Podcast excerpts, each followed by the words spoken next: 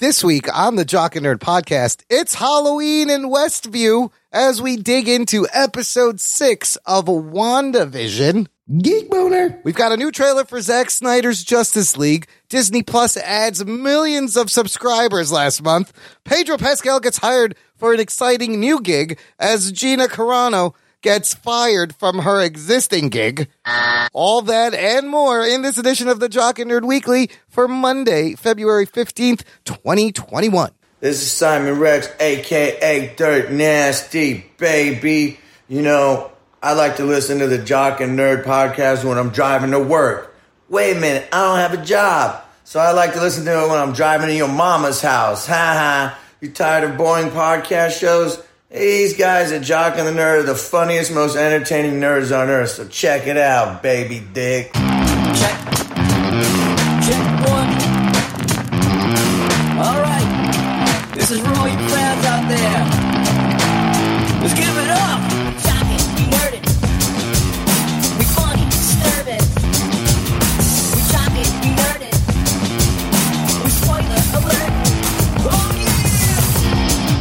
That's right. What's up, listener? Welcome to the Jock and Nerd podcast, where we always give you comic book and superhero TV and movie news, reviews, and whatever we choose. Jock and nerd. Uh, my name is Imran. My name's Anthony. He's the Jock. He's a nerd. And joining us, the real villain of WandaVision.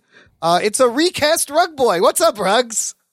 Hey, I'm now being, I'm now being played by uh, the fucking Count from uh. Yeah, Street. Rugs, why do you sound the same, but you look like Gonzo or the Count from Sesame Street? I was going to say you look like Gonzo. I would say I smoke a lot of crack and all my teeth fell out. That's what happens when you recast. You can't recast the Rug Boy. I don't care what Kevin Feige I mean, wants to do. who would you cast me as if in real life? Like, who would play me in a movie? oh, that dude from uh, Three Locos, definitely. What's his name? What dude is that? the middle one. We have a soundbite from Andy him. Milonakis? Not Andy Milonakis. Riff Raff? Uh, not Riff Raff. Uh, Simon Rex? Simon Rex. We have a. he a would play Rug Boy? we have a we have a cameo opening day. I would say like a young Steve Buscemi, you know? Oh, young Steve Buscemi. I, I, the first person I thought of was Danny DeVito, just because of the size. Oh my god. Oh shit. That oh, and the, the bald just The put hair. some hair on there. Yeah. Danny yeah, DeVito. that's pretty, it's pretty on brand. That's pretty fucking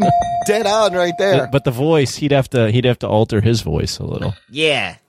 Yeah, it's, Yeah. it's uh, it's uh. Yeah. Listen, send in your picks, listener. How would you who would you cast Rug Boy? Or someone would need to like we need to put Ralph Macchio through like a sausage casing machine, Oh God, and then and then have when he whatever came out could be Rug Boy. you saying Rug Boy looks like a squished face Ralph Macchio? Whatever came out of that, Okay, whatever however that sausage is made, that's Oh. what, that's Rug Boy. that sausage Wow. doesn't age. It'll look thirteen forever. What, do I have to wear a hairpiece like he does? Or Of course you do. Of Oh. course, Uh, but no more teeth. You can only have six. Yeah, six teeth is all you get. Send in your picks for Hairpiece. recasted Rug Boy. All right, enough of this bullshit. We have a lot of geeky things to talk about. Let's do it. The Jock and Nerd podcast. Whose voice was that? I think we've asked this before. That's yours, right? That is me. Yeah. it's me doing a really bad British accent with a lot of compression and effects and echo and reverb and just being silly. You didn't know it was him? I, I knew I had I was sixty five percent sure it was Oh. him. I haven't changed that clip in about six years. That's That's that's still a good one. that's still all of this is from Oh shit. the very beginning, which is crazy. Uh, you guys, we have a, a, a trailer, a new trailer for a film by Zack Snyder called Zack Snyder's Justice League, directed by, can you guess? Zack Snyder, Oh, I was gonna say Zack Morris. not Zack Morris, directed by Zack Snyder. And he is, we, he gave us a trailer before, but this seems to be like a real full trailer showing a lot of shit. And boy, does this movie look different. Oh shit. Wow. Uh, it doesn't. It, well, look, let's just get into it. Anthony, uh, what did you think of what, uh, this, uh, Zack Snyder's Justice League is coming out four hour movie about a month. What'd you think of this trailer here? You know, I thought it was good. I uh he he can cut I don't know if he cuts the trailers, um, but he certainly p- supplies enough footage in a four-hour movie to make a trailer look good enough. Geek And- boner. Yes. You know, the, I think the internet was going nuts about the end. Yes. just bec I didn't know that that was a thing. By the way, that we live in a society. I, I had no idea that was uh, a yeah, big thing on the I, internet. I've heard that before, but like I didn't really know what that means either. Yeah, I didn't catch that. But that being said, it ended with a closing shot of Joker and Batman in the nightmare shit. scene. Yes. which, which is you know an intriguing little uh, tag at the end to make you go, oh, like I, I this is a, definitely a movie that hasn't. The last Justice League did not have that. That's something I want to see. Yes, Right. that is new footage. I mean, okay, starting there, he has no tattoos. Uh, this is obviously, he's got like a weird accent also, it sounded. Uh, he says the line, you know, we live in a society where honor is a distant memory. Isn't that right?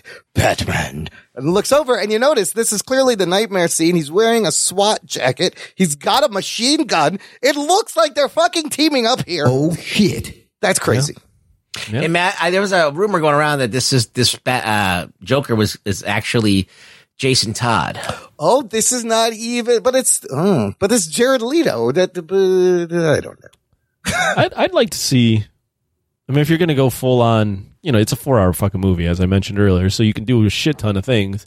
I mean, it'd be interesting to see that the world was so fucked up that Joker was on Batman's side. They were uneasy, that had an uneasy alliance for a bit. Well, especially in this nightmare scene where they have to all team together for to fight a greater evil. Obviously, fucking Darkseid and all these parademons. Uh, Rugs, did this give you a geek boner Geek boner. Floppy Jock. for this four-hour epic thing that's coming? My favorite thing that happened in this trailer is that they fucking got off that Hallelujah song for crying out loud. Yes, I'll I was so sick of hearing that shit Yes. after Watchmen. Enough with that Mike- pretentious fucking Hallelujah song. I mean, yeah, like first of all, it's not even the best version of Hallelujah. That's Jeff Buckley's version by far. And then he used it in Watchmen, and then he used it in this trailer like four times, and I was just like, all right, enough with the fucking Hallelujah. And so now we kind of get to hear something else. I don't know if this is, um, If it's a temp score or if it's the yeah, I don't know what we're listening to in here, but It was, at least it was, it- yeah, it was different at least. yeah.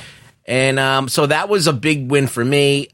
Yes, uh, Steppenwolf looks more badass. Way bigger. better. Oh my god, he looks way better. I mean, yeah, we all ripped on the pointy, uh, overdone Michael Bay looking shit that he, that that uh, is his armor, Which it still is, but it does look better.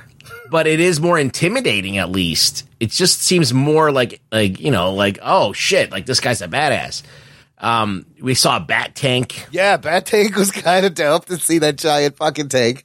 Uh, the movie's color grading looks better.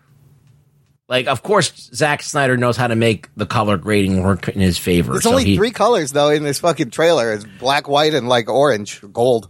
Yeah, but it looks better than that weird reddish shit. Yeah, the sky it, and the sky's not red. It's back to being like normal For what sky. it's worth, if there was anyone was playing the drinking game, they'd be drunk already. Oh, drink. Well, you gotta call me out on it. God damn it. What did he going, do? Rugs. What he stopped? Uh, he interrupted me. Oh, s- s- like seven times already, but keep going. I think that's it. I think uh, I've lost my train of thought and won't be coming back anytime soon.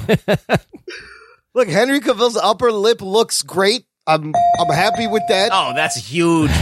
Well, Like it's a natural that was lip. one of the main things that that made me hate that movie was Yeah. like how bad the CG was on that mustache Shame. Yes. And I was like, it's unforgivable. So, are you ready for what this movie is?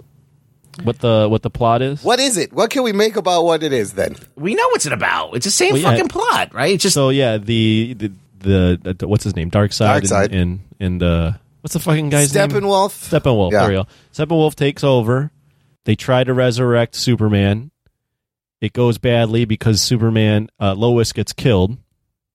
They go into the nightmare future Okay. where Superman is a bad guy Right. and he's basically serving Darkseid. Right. and it's so bad that Flash has to figure out how to go back in time to talk to Batman, like we saw on BVS, to tell him that Lois Lane was the key. So then they replay that sequence, and he saves Lois Lane, and then they have a shot at beating Darkseid. And they all get together. So then the four hours will largely be like backstory of Cyborg and filling in these Uh, other I, things. I don't know what what. I mean, you we saw BVS, and that was a long movie and Yeah. had tons of different things that didn't make any sense when you connected them all together. So, yeah, I mean, Zack Snyder at four hours. Good luck. Wow. Uh, but I think his resurrection is going to be different. So also all that Yeah. Henry Cavill footage is from the original shooting. Henry Cavill did not do any reshoots. So that's all that black st- uh, footage is from his original intention. And I mean, it, it, it's, I know it's a trailer, but it already looks better than the fucking movie. And it's kind of, it sucks that we had to sit through that first cobbled movie because executives needed their bonus and they had to push it out on the date they needed to get it out. Uh, it's, you know, the, I just wish we could erase that from our memory and go into this. You want to know something? It's like, look, we've been softened up for years now. All right. So BVS came out and it fucking hit us in the balls. We were like, oh my God, this is fucking terrible. We can't deal with it. Then this fucking milk toast Justice League comes out that Whedon did. Uh, you know, with like all the forced humor and the fucking kind of like, it was just milk toast. It wasn't anything good. He the weird lip. And so now we're like ready. We're accepting anything now at this point. We're like ready to accept the most ridiculous, stupid vision Right? that that Zack Snyder has. We've been softened up to the point where like, all right, just give us something that at least redeems this fucking milk toast movie that we that we had. So if it doesn't, then fuck Zack Snyder forever. That, well, that's like the fuck him forever. I, and a lot of people are already at that point. There's people that are like fuck Zack Snyder forever. I'm, I'm pretty much already there. I'm not because Oh, I liked shit. I liked his Dawn of the Dead movie and I like 300. And uh, I mean his other movies suck, but like you know whatever. Like let's see what happens. You know. My, my only, well, I have many issues with Zack Snyder, but again, do we really need, like, Zack? Come on, bro. Do you need, you need, this movie need to be four hours? This is longer than, than Seven Samurai. I mean, come on, man. This, this guy, you give this guy any sort of leash and he fucking takes all of I mean, it. didn't he have like a five movie plan or a two, a four movie plan to I begin know with? he had, there was, a, it was supposed to be two different movies, Right. but they weren't filming both movies at the same time when this mo- movie started filming. So for him to come out with a four hour cut, I don't know. I just feel like it's another. It's it's just Zach being Zach and just being so full of himself that he just can throw a full arm movie out there. Not to just defend assholes all the time, but like it just I feel like it's in me, so I have to do it. but like like I don't think he would go this route if it was going into theaters only. I think Yeah. I, I think this is just a product of the fact that he's doing it on, on uh, a streaming service where people can pause it and fucking Yeah. go back to it later. And so he is kind of like l- letting the extravagance of himself and kind of overindulging himself uh, Oh, in this. absolutely. And I think that was part of the deal. He's like, well, if I'm going to do something for this fucking cable thing, I'm going to do something no one's ever fucking had the balls to do, or no one has the fucking, uh, I guess, narcissism to do. Uh, you know, uh, so he's, that's what he's doing. do we do we trust him with four hours? No. Oh, Listen, shit. what are we going to talk about? Anthony, we have, we're going to have shitloads of things to talk about. We will right? have a lot. Oh my to talk god. Four hours of Zach. He fired the dude that usually is like, uh, can you trim this by 20 minutes? There, no, that dude's out. You're fired. We don't need you. You can't tell me to cut everything. In fact, he said that if the movie plays in theaters, it will have a 10 minute intermission. But, uh, I don't know if this thing's ever going to I make mean, it to the theater. I don't think I can. I can't hold my piss four hours like well, that. do you only have to do it for two hours, and then there's a ten minute intermission, Right. And then yeah, come back. Uh, I love seeing you see Darkseid, Desaad, and fucking Granny Goodness. Oh shit. And did you see that in the background? For did. Yeah, I did. Uh, wait, and is that on Apokolips? Are we going to be on Apokolips? Uh, Darkseid looks good. Uh, I love the line from Alfred where he's like, if you can't bring down the charging bull, don't wave the red cape at it. Why is this trailer in 4-3 is a good question Mike Tchaikovsky brought up on the Facebook group. And I was like, no, why? Why, why isn't it, uh, I thought he was shooting this, why, wait, why is it not widescreen? Isn't this the way that they shoot IMAX? Yeah, it's the IMAX. Oh, IMAX We're watching- is square. Yeah, but Yeah. we're watching IMAX Shrunk down on a Jesus. TV screen. on a small uh, TV screen. Uh, now I have to fire up my old CRT to watch this properly. And then we also know Martian Manhunter is gonna be in this movie. Oh shit. And Boss Logic put out a tweet saying he is working with them to make posters, which is fucking that's fucking awesome, right? Good, Geek great boner. for Boss Logic. But in this one poster, you see Martian Manhunter and you see fucking Green Lantern Oh shit. uh, in the background.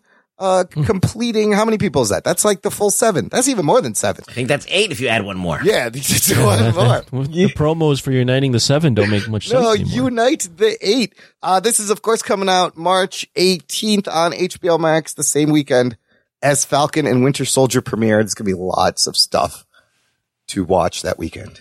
Yeah, we, we live in a society. We live in a society. Oh, I was going to explain what that is. That actually comes from Seinfeld. Oh shit. There's an episode of Seinfeld where they're it's the one where they're in the Chinese food restaurant and George needs to use the telephone and this lady just comes in and takes it and he's and he goes, "We live in a society," and he's really bad. And then that took on a meme status. People How does that get associated with Joker? so though? then, as time passed, the meme became a way of pointing out something that's been seen as being more popular than another similar thing. And they started with like Zack Snyder's Justice League versus Joss Whedon's Justice League. Uh, and then it was somehow, it ended up, people used the Joker. Uh, they paired with images of the Joker and this We Live in a Society. Well, I, I did a little research and I found that Yeah.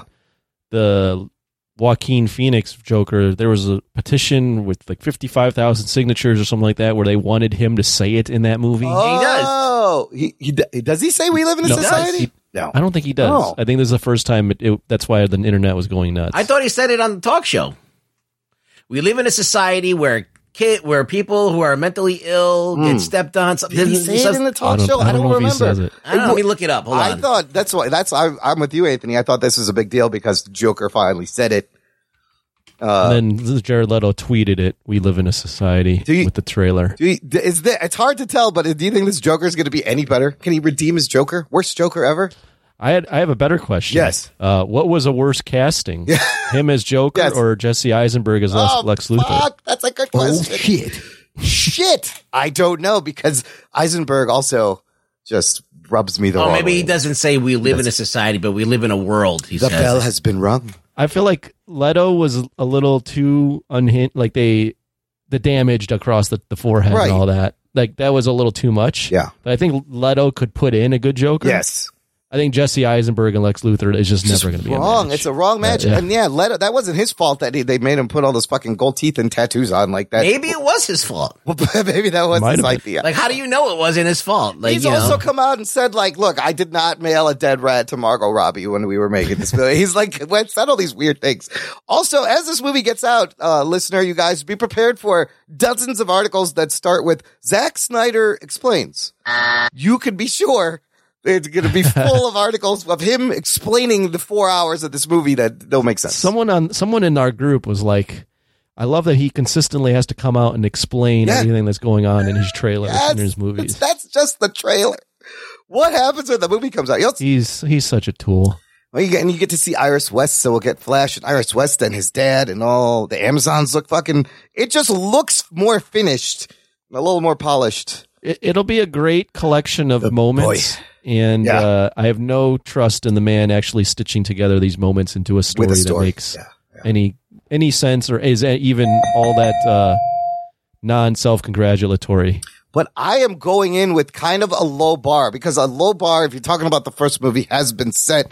A low Yeah. bar. This whole thing has been set. So I think I'll be able to enjoy it. I'm just like, I'm just going to say, fuck it. This is crazy. One off Zack Snyder wacky shit. Let's enjoy this. Do you think you'll enjoy it for about two hours and then you'll go, "Holy Fuck. fuck!" There's another two hours. Why is every scene in slow motion? what the fuck is going on?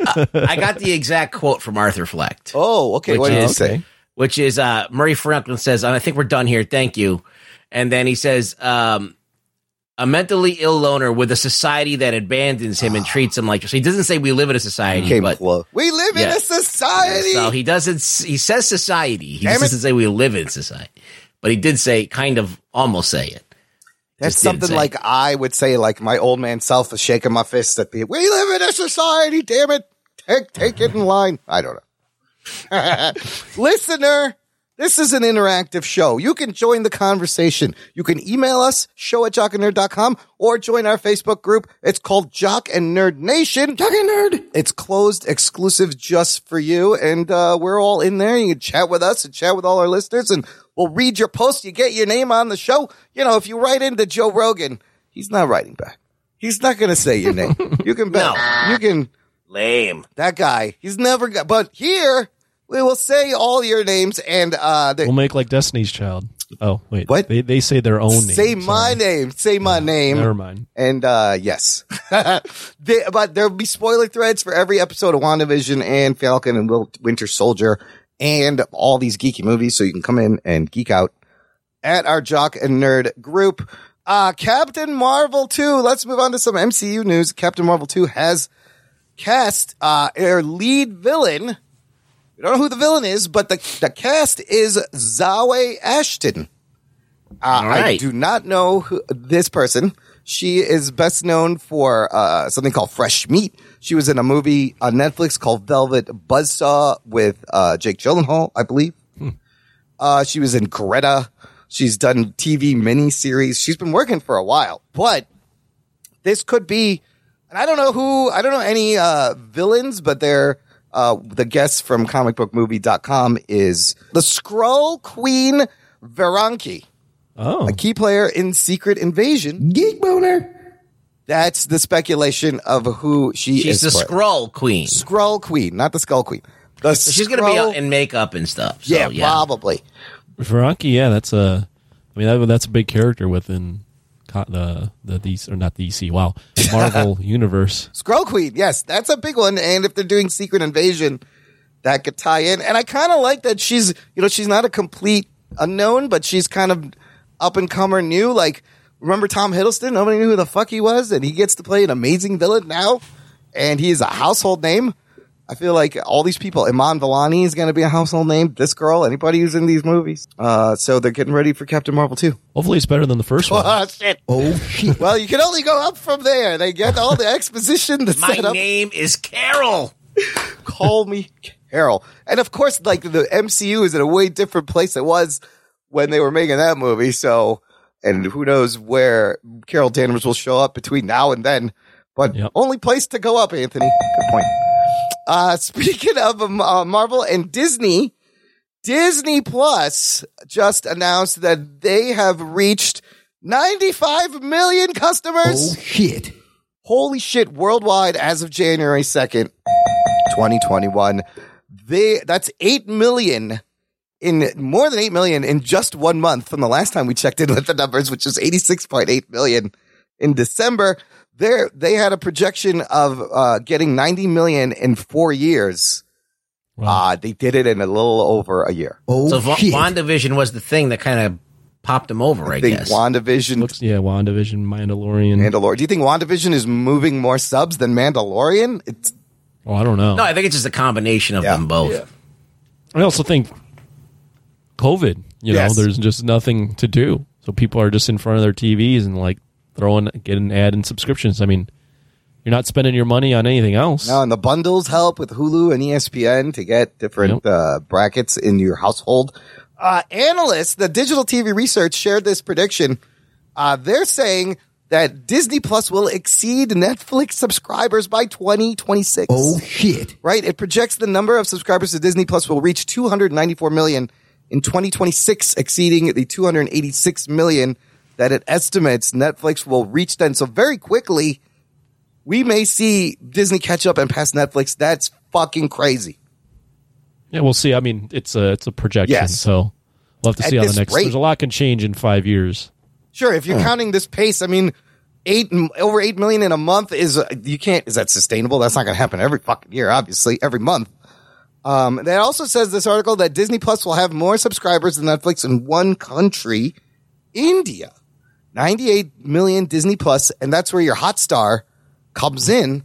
Versus there's only 13 million on Netflix, and there's tons of Indian fucking Bollywood shit on Netflix. You know who else is big in India? Who is that? David Hasselhoff?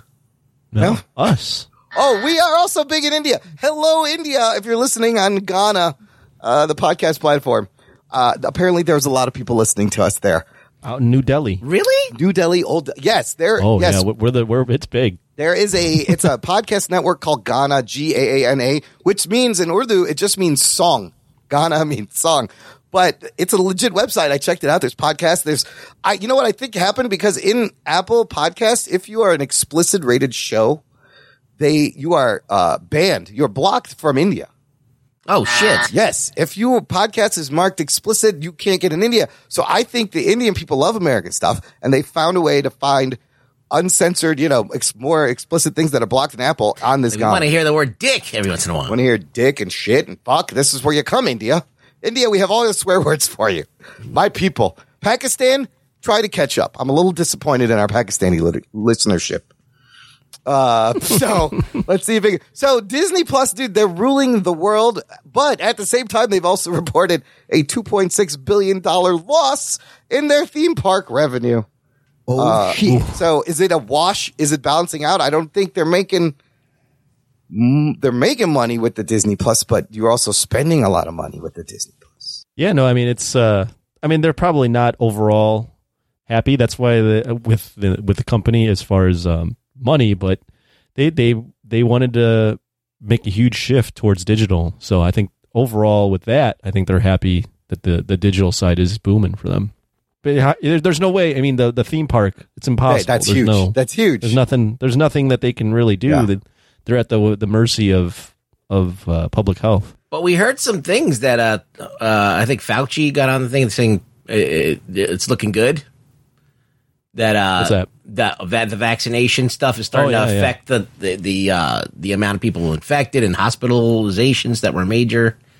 So I think that uh, hopefully maybe they can get back in. Hopefully this summer. Well, can I tell you something about these vaccines here? I got I got a little experience. My mom, she's in her seventies. She uh, we signed her up with the Cook County. Uh, everything went through. She uh, they're like, we're in phase B, and your mom's eligible. Here's her number. Here's a bunch of places to schedule your vaccine, and it gets you with a page. And currently, it is like trying to buy tickets on Ticketmaster for a fucking Pearl Jam concert. There's no dates available. You have to keep going back to the website. You have to go to the CVS website, the Walgreens website. You got to create accounts for all of these. You have to come back and constantly be refreshing and checking to see if anything's open. And there's fucking nothing open. This is the most frustrating bullshit ever. I don't know how Well, this is going to work. because the supply outweighs the demand. Right, Yes. you just have to wait, or you just have to get Fucking lucky and get on there at the right time. And it's like she's eligible. She's in that age group. They're doing it. I can't get Right, her if they don't have vaccine, what are they going to know. do? I know. I'm just saying. it reminded me of like have, and I literally I have them up on different devices, refreshing. It reminded me like trying to buy tickets for the big concert, where you're like, oh shit, there's five minutes. Here we go. Everybody log in. Try to get a seat. It's a little bit like that. That's all I'm saying. It's a little bit like that right now. Yeah, they got to get everyone else vaxxed, but they got a lot of people so far like that. You know, not a lot. I mean, but uh, anything helps basically. So Every every little That's true. Every little jab is helping. So. That's true. Uh, the, also, Feige said on an investor call on, I think it was last Thursday, they're still committed to Black Widow theatrical release. Of course, uh, we'll see if that changes. I don't know. What do you think is going to happen? I think contractually, like Scarlett Johansson needs this movie to come out in the theater in their contract, obviously, right? Probably. Well, I, I think that, and I think Disney in general is just they've felt uh, like a kind of a loyalty towards the theaters. They don't want to necessarily give Yeah, up yeah. on theaters. So anything they, they can do to to push theaters, they're going to do. But I think they're going to come to a point where they're going to need to make a decision. They've even said that they said that they'll, they'll monitor the landscape and decide what's best because they can't keep pushing things back because everything's now kind of on a schedule with the TV shows too. I, why don't they just do the, keep the theatrical release and then add the Disney Plus premiere Access? The theaters aren't going to like that, but they agreed to that for Mulan, and then they're doing the same thing with this Raya, the Last Dragon, which looks kind of dope. Actually, I watched that trailer. Uh, it looks kind of cool. So that is going to be a premiere Access. Uh, we'll see. We'll see. It's getting closer. Time is squeezing. May right? Yes, end Three months, Yeah, so and the we'll see. beginning of May. So Beginning of yeah. May. We'll see. Uh, here's some, uh, some more casting, some more hirings. Everyone's favorite Mandalorian, Pedro Pascal, will be playing the lead Joel in the HBO Last of Us video game adaptation. Oh, is he wearing a mask in this? No, that's probably why he took this role. He's like, fuck that show. I, I don't want to be wearing this fucking helmet all day.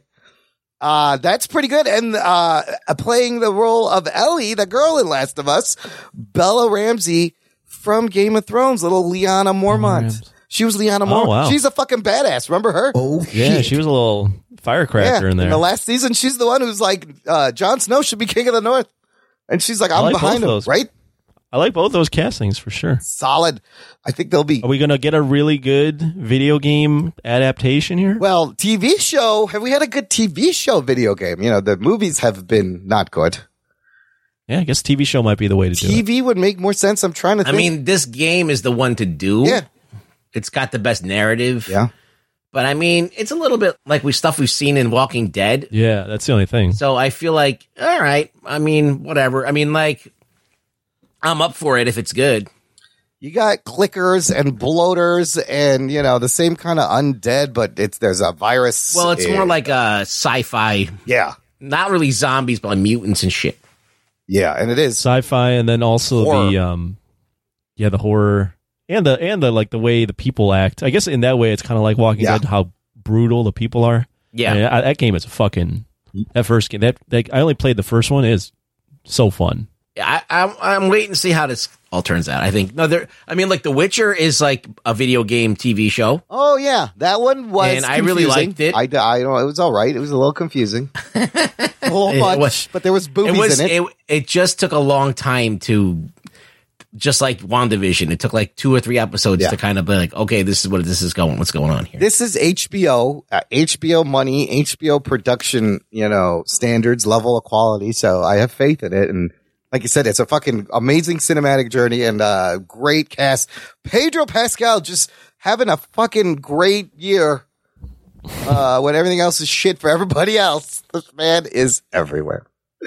Listener, if you want to put us on your chest and face, uh, visit our shop, our TeePublic shop, jockandnerd.com slash shop. Jock and Nerd. You can buy a t-shirt, a mask, stickers, a notebook, a, a laptop case. There's tumblers, mugs with our old logo, with our new Still logo. no condoms, but we're working on No it. condoms yet. There's a, an issue. Which which which face would you want on the head of the condom? Well, we'd have, Imran's. we did, Imran's. okay. Yeah. Yes. I win. you wouldn't be able to see the face. It's still Not just, funny. just blend right. yeah, it would be all white. The condom would have to be dark colored so that you could see me. You can't have a flesh colored see through condom. You and then you, you throw it on, and you'd be like, "Did I already ejaculate?" You know what? I already look like the condom already looks like me. You don't really It's have already- to do much. You throw it on, you're like, "Is this thing full already? What's going on?" Once you fill it, then it looks exactly like me. I look like a full condom. That's what I said, listener. You heard it right. If you want to uh, have a full condom on your face, visit jockandnerd.com slash shop. I don't know what that means. All right, we got some hirings. We got to talk about the big Hirings? hiring in terms of uh, Pedro Pascal and uh, oh, Bella gotcha. Ramsey got hired. We have some firings. There's a there there's a big big firing this week. I'm just going to read this from Deadline. Uh, it says in the wake of Gina Carano's controversial social media post, Lucasfilm has released a statement Wednesday night with a spokesperson saying Gina Carano is not currently employed by Lucasfilm and there are no plans for her to be in the future. Uh, nevertheless, her social media posts denigrating people based on their cultural and religious identities are abhorrent and unacceptable. After that, her, uh, I believe her representation dropped her and a lot of other things dropped her and they're not making the, the toy, the figure that was supposed to come out that looks like Cara Dune. That's also canceled. and this, this statement and this article by Deadline makes it seem like this one tweet uh, they just fired her for this one tweet when there's been a history of this. Gina Carano has been a, uh, a, a PR nightmare for Disney ever since the summer. And I'm kind of surprised that it, you know, they, they, they didn't do this earlier. Let's not forget a couple, was it a couple years ago where they fired James Gunn for 10 year old tweets. And there was no Well, this is discussion. different. This is That- way that was different than different. And that was dumb. And he got rehired but there was no discussion. Do you guys know the timeline of things really with her and wh- how it's ended up here? I don't know the exact timeline. But I, I, mean, follow I, I Gina an Carano on Twitter. Yeah. Oh, Uh, when, when I've heard that she was going to be on the show, actually before that, even before that, when she was like starting in Deadpool and stuff, I started following. her. That's right. So, uh, you know, because I figured she'd land in one of these Marvel things, right? Yeah. Or DC or whatever. So I was I, I follow her on Twitter, and um, I could tell that things were kind of going off the rails here and there when she was kind of like uh, she got this role as Cara Dune, and then there was this huge upswell of like people like loving her. Yeah. And you could tell that the minute that she wasn't like what that she wasn't what they wanted her to be, Ah. they started to turn on her. And then all of a sudden, she started digging her heels and start fighting back these people. And then Yeah. her posts got more and more egregious. Yeah. Yeah. And finally, I think their their whole their whole thing was to see how they could basically get her to post something dumb enough to get fired, and they did. Yeah, they were they were just looking for a reason. So the story, from what I understand, real quick, it, th- th- she, you know, during the pandemic, she had tweeted some anti-mask things. Disney was like, "Hey, you got to knock this off." Then she tweets anti-vaccination things. Disney's like, "Okay, look, we told you once, you got to knock this off."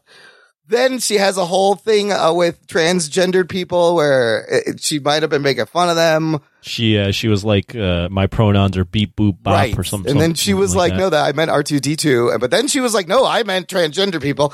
Then Disney was like, look, we don't need this kind of heat. You got to knock this shit off. They didn't fire her.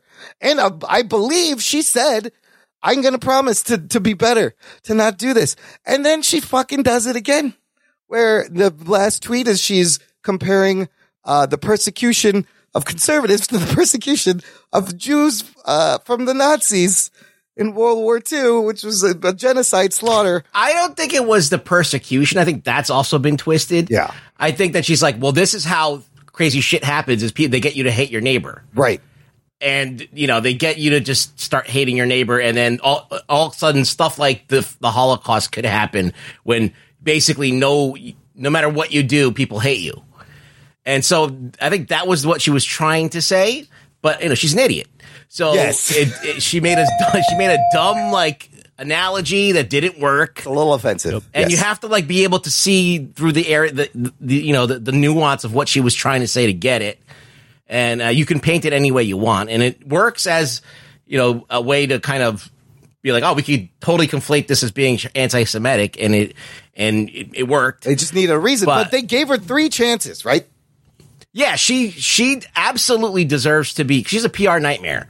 She does not need to be doing this if she wants to keep her job on a show like a Disney show. Um, she shouldn't be expressing controversial bullshit that's going to kind of fall back on her. All right, that Yeah. that's just dumb. Like she's an idiot. She should totally just like the president of the United States shouldn't be tweeting stupid shit like all the time. Like like you know, it's just you you have a certain job that requires your, your you know public image, and you can't just post whatever you want or post things that are that are inciting people to get like offended or giving people ammo against you. You don't want to do that. You so, can post whatever you want, but then they can also uh, they're Yes. free to fire your ass. Absolutely. That's a consequence. Absolutely. Yeah, I mean, there, there's. I've heard this argument about freedom of speech is dying. Come on, you. He's, she's not getting sued for this legally. She's not. She's not going to jail for this. She lost her job. She represents a public company. Anyone that everyone anyone that works for anybody. If you don't if you're not in business for yourself, if you work for someone where you have uh, you're kind of the face of the company and you say things that are controversial, they're well within their right to let you go. Yeah. she was poking the bear plenty of Yes. times, and she finally it, it caught up to her. She's stupid for doing it, and the the whole thing about uh, I don't believe it was anti-Semitic. I kind of understand what she's trying to get at. It's a terrible comparison. It's a very bad It's a- analogy. it's a bad. It's a bad bad comparison, analogy. and if you know people are like, oh well, she's trying to you know have a conversation. Well, number one, it's a, it's a again a bad comparison, and you don't provoke. You don't try to start up a conversation by posting a meme Yeah. on Instagram Yeah. or wherever the hell it was Snapchat. That's not the way to post a conversation. That's just trolling. So at that point, if you want to troll the mob, you get what you get. Yeah, in the and and she Oh, it was she's on not she's not TikTok. to- she did this like shit in, up. in the Oh, gra- TikTok. in the grand scheme of things, like I've seen, like I know shit posters, like like in the Trump age, like Trump shit posters who sit there and just post the most egregious, fucking ridiculous shit. And then if I compare what she's done to what they've done, Yeah, it's right? like it's not it's night and day. But yeah, when you're in this public spotlight and you're supposed to be working for a company like Disney that wants to just want that wants people to just spend their money Yeah. and like fucking you know and they want to please this a, a, a- a mass market and get everyone kind of on board and you know get subscriptions and stuff this is fucking the worst thing you can do like is is to fucking put a target on your back you know and, and just keep doubling down on your own stupidity but i mean this is a thing that i think about and um this has nothing to do with Gina Carano because I feel like she got her desserts. She she got what she deserved. She's an idiot. But I do think there's a bunch of people First of all, the things that she's talking about are not against the law. She like being against masks, that's not against the law. Being against vaccines, not against the law. Uh, you know, feeling persecuted, that's not against the law. She's doing nothing like against the law. She's just a stupid person. but like, but there are people who promote uh, gun violence, you- people who promote drugs uh, that are against the law, people who tr- promote misogyny and just violence against people in general. Um, and they're they're in the music industry. They're fucking. No one ever talks about them. No one tries to cancel them. No one tries to do it. And they're and they're talking about things that are against the law and like unhealth. And there's people who are promoting unhealthy lifestyles and all this other stuff. And no one's going after. But, the, but to have stupid thoughts that everybody knows is stupid, uh, it's it's like, eh. I'm like, all right, I guess. I I guess you're not supposed to talk about what you think because it's it's bad. But like, so it's weird. It's a weird thing. Like some people Yeah. can talk about whatever they want. Yeah. I guess it's whatever. If you're a rapper or if you're like in the music industry or if you're a s- uh, an athlete or something, you could pretty much do a lot more and get away with a lot more. I guess. Uh, well, if there's anything I've learned in life, especially in a capitalist society, life is not. Yes, nothing nothing is logical or makes sense. Not, there, you could you could make you could find the hypocrisy in everything. yeah. She she um yeah I mean I mean I would just say you know the the whole cancel culture stuff it's a real thing it's a definitely a conversation that can be had um but yeah her her hill is not the one to die on No. for sure No. Probably not. No, she's not the one you need to def- and she's probably judging by the fact that the way she posts her intellect isn't there to even be worth having Well, the conversation She she punches people for a oh, living. She's Yes. not. Well, let's talk about that. Let's talk about her actual contributions to the Mandalorian. Cara Dune, Okay. pretty good character. She was okay. She's obviously the range isn't there. I feel like she thinks she's like a bigger actor than maybe she is. Uh, I would be okay. You could. I know a lot of people love her, but I don't. see- You could just recast her, keep Cara Dune character. I feel like that when she first came onto the scene as Cara Dune, I think a lot of people were like, "Oh, she's like this kind of uh, different paradigm of a woman. She's kind of like athletic, Yeah, tough. She's broad, Yeah. she's tough. Yeah. She's not the usual skinny like Lucy Barbie Lawless. doll. Yeah, she's not like uh, whatever. She's yeah, she's Xena warrior princess, but a little Yeah. bit even beefier than that. But like. And so um, a lot of women who saw themselves that way were like, all right, but then her politics didn't align with that. And I've, I felt like that that was like almost a, uh, like, like they were like, oh, we finally have someone to look up to, but they don't think the way that I do. And then that made them really scornful towards it. And then they, they they immediately wanted to just destroy it. So, uh, I, that's how I feel. Yeah, I feel like yeah. that, that, soon as that, soon as that thing came on where like she kind of like started to show that she was a little conservative Yeah. And all all of these people were like, "Oh, this um, we don't want her as a as as a thing anymore," and they just started going going for her. Yeah. So I mean, this is the thing; she wasn't just provoking people. People were on her. If you ever read her stuff, people were on her all the time. Yeah. all the time. And it was like "Fire Gina Carano" was like trending for like you know months. Well, now there's a rehire So- Gina Carano petition. Both things on Twitter are trending. she uh I, didn't- I haven't followed her on Twitter, but I, I've I've known about her for years, Right. Because I follow MMA, and she was always like very um sweet, very very Oh, like down to earth. Like, Yeah, really? really, it's Huh. very. I, I follow some other guys that like writers that are in MMA, and they're like Yeah. yeah, within the past maybe like year, She's maybe less than a year, she's kind of like radicalized her her whole social mi- image. Her brand there. Yeah, her brand is really um taking a taking a turn. I, I feel like what there's two things that could happen, and I was watching uh I was watching some with Bryan Callen. He was being interviewed. You know, he that guy who got me too'd by some girl like 20 years in her his past, and he's like he came out swinging. Like he was like, no, I'm not going to hide. I'm not going to go away. I'm going to go after it. And I don't know if that's the approach that you're supposed to take when somebody accuses you of something, but I feel like some people get a little bit of like uh pushback and then they come out swinging so hard that they all of a sudden they've they've dug their heels in and, and put themselves in a in a stupid position. Right, right. and then all of a sudden now they're in now they're in this. They, all of a sudden they've been radicalized. All of a sudden they've been they, and it's this polarizing society that does that. Like crazy. when you don't have nuance you don't have a common ground you don't have the ability to kind of see like what's going on? People just tend to polarize. They just automatically they see opposition and they goes we need support. I need someone to support me. Like whoever can support me. And if it's the most evil people that want to support me as long as i get someone at my back. Yeah. you know and that's how it is. It's so Uh, this is just uh, you know you could see on what happened with her where where uh, you know Ben Shapiro came to her Well, rescue. I was going to say she'll be fine because she is making a movie with Ben Shapiro and the Daily Wire. I didn't know they made movies. First of well, all, Well, they okay. Well, they uh, the Daily Wire wanted to start getting into like movie studio uh, production funding, oh so they bought this movie called Run Fight. Run, run, hide, fight, Run, hide, fight. It was like a, an action movie about. Uh, it, it was very Oh, controversial. about this. Yes, It was about a school shooting. Okay. About a bunch of uh, uh, kids that were live streaming a school shooting, and this girl basically takes them on because she has got training because she goes hunting with her dad, and so she knows how to use guns and Holy stuff, and she fights them off. And Thomas Jane's in it. It's not like a fucking. It's a real movie. Yeah. And uh, from what I've heard, it's not like the worst movie ever made either. So yeah, so uh, when it was having trouble getting uh, funded, they they kicked up the money, and uh, of course, n- no one saw it because as soon as Ben Shapiro gets behind something, like you know, all of Hollywood's going to be like, give it the finger. Yeah. You know, they're going to Yeah. be like, fuck this thing. So yeah, uh, is it the best thing for Gina Carano to be in a uh, involved with someone who bought a film and then no one was even reviewed it? Like no one even like fucking even if the movie was like uh was decent, like no one would even know that it exists. So um I think that this was good because more people know about Run Hide Fight now, Now, that Gina yeah. Carano uh had this press release than it, when when it actually came out. Uh, we'll see. I don't. I don't know if I don't know if landing with Ben Shapiro is Yeah. is, is actually landing on your feet. We'll maybe see. it's landing Well, somewhere. well, the good news is that they did produce a movie, all right, and they and the movie wasn't terrible.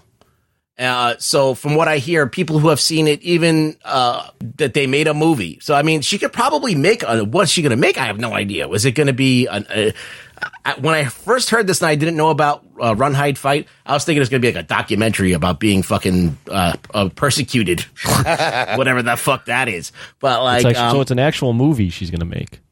yeah, maybe yeah. it could be like you know she makes her own whatever movie she wants to make. Well, what what's going to your point about her in, Star Wars? Yeah. I mean, I've never thought she was a good. She's not a good actress. Yeah. she's gotten better. Yes. she was really bad in like the Fast and Furious stuff. Um, so she's gotten less wooden, but she's she only can play like She's one note. Yes. three roles. Yeah, yeah. or one one role being just Her. a hot badass uh, big girl. Um, so you know we'll see. I mean, maybe she'll improve, but it's not exactly a loss to the series. I agree. I don't think they should recast her. I just, I, I'm like the most casual Star Wars fan ever.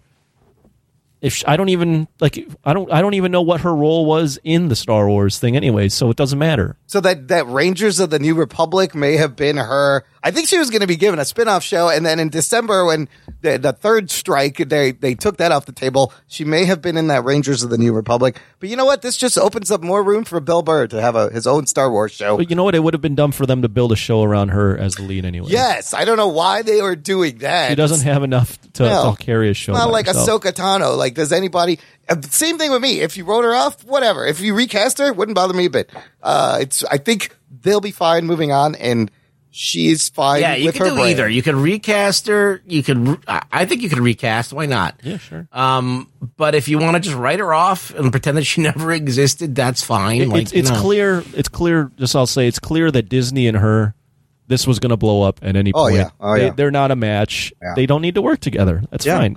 And- She's Disney doesn't owe her anything. It's not a, a- again. It's not a cancellation of her speech. She's not getting her head cut off like she Right. would be in Saudi Right. Arabia. Right. So everyone can relax. Everyone got what they wanted. In a way, she got what she wanted. Right. Yeah, She we- was. She was. She kept poking the bear, and it and it happened. Yeah, she really wanted to keep her job, she would have just fucking shut the fuck up. Yeah. If she even said afterwards, I feel more free than ever. My No, voice is yeah. She unchained didn't want- or oh, whatever. fuck, like that. She didn't want to be there. She probably oh, yeah. didn't want to be there. At least they learned from the James Gunn thing. We're like, hey, this time let's fucking give her some chances and it's just outright can. I can I just ask a question here? Yes. Well, she had fans before she went on and, and did this whole actress thing. Correct. Yep. She was big in MMA. And she probably prefers those fans. She probably prefers the fans that To Star uh, Wars fans? Yeah. Yeah, I The, think the she- MMA brand is actually, I would say, l- m- m- leans much more conservative. The fan base. Oh, yeah. interesting. Okay. She probably and, and a lot of people those she hangs around in MMA are Yeah. very Yeah. conservative. They're probably more like her. They probably understand her more. Right. And, you know, maybe that's where she feels comfortable. She probably thinks this Hollywood is all this fake Hollywood bullshit around her, anyways, and she wants to just be herself now. And Well, she, I mean, she's had a, a journey. She was literally the first like famous female in MMA. ah, And she was good, but it's also because she was hot. And then she lost to Cyborg, who's this like big badass girl, and she just decided, you know what? I'm hot. I think I can act. I'd rather act than get punched in the face. Mm. And now she's probably like, yeah, I don't really like playing with the big boys anymore and acting. I want to Yeah. do my own thing. So she's she's had an interesting journey. she was before Ronda Rousey. She was big. She well, was the she first. opened the door for her. I Yeah, think. she, yeah, she Oh, opened the oh, door. okay, She opened. okay. She was like the real. Everyone talks about Ronda Rousey, but she was the one that made women's MMA Hmm. a thing. I just liked having that tough female character there, especially like that episode where you had the two Mandalorians and Ming Na Wen and her, and it was a badass girl fucking fight group. Uh, you know, maybe keep Cara Dune around and just put somebody else in the in the face, get a new face. I don't know. Yeah. But crazy, crazy news, good stuff. All right, let's take a quick break here. We're gonna play some promos and jump back into the weirdness of Westview, New Jersey, right after this. After these messages, we'll be right back. Hey, Peter here from How Do I Jump? We are an independent news, media, and entertainment outlet dedicated to bringing you all that's hot and fresh in the video game world with a definite focus on indie games. Our podcast, The Weekly Jump, rounds up all those gaming headlines and stories into a fun and entertaining hour for your informative enjoyment. Find us on Spreaker, Apple and Google Podcasts, Spotify, and more. For ad-free podcasts and bonus content, head to patreon.com slash howdoijump. To learn more, visit howdoijump.com. Hello, listeners. I want to talk to you for one second, real quick, about the Golden Pea Movie Awards, referred to lovingly as the Golden Peas. Every year, I take the opportunity to celebrate the year in film, and 2020 is no different. Please head over to 2peasonapod.com slash golden peas and find all of the nominees as well as links to a ballot that you can use to vote. Voting is open from January 29th until March 1st of 2021. We feature all of the main categories that you will find at shows like the Golden Globes and the Oscars, but we poll the film and Twitter and podcast community to get those nominees. And as you know, they are chosen by you. So please cast a ballot, head over. Once again, it's 2peasonapod.com slash golden peas. We love movies and we love celebrating movies, and we hope you come to the party this year.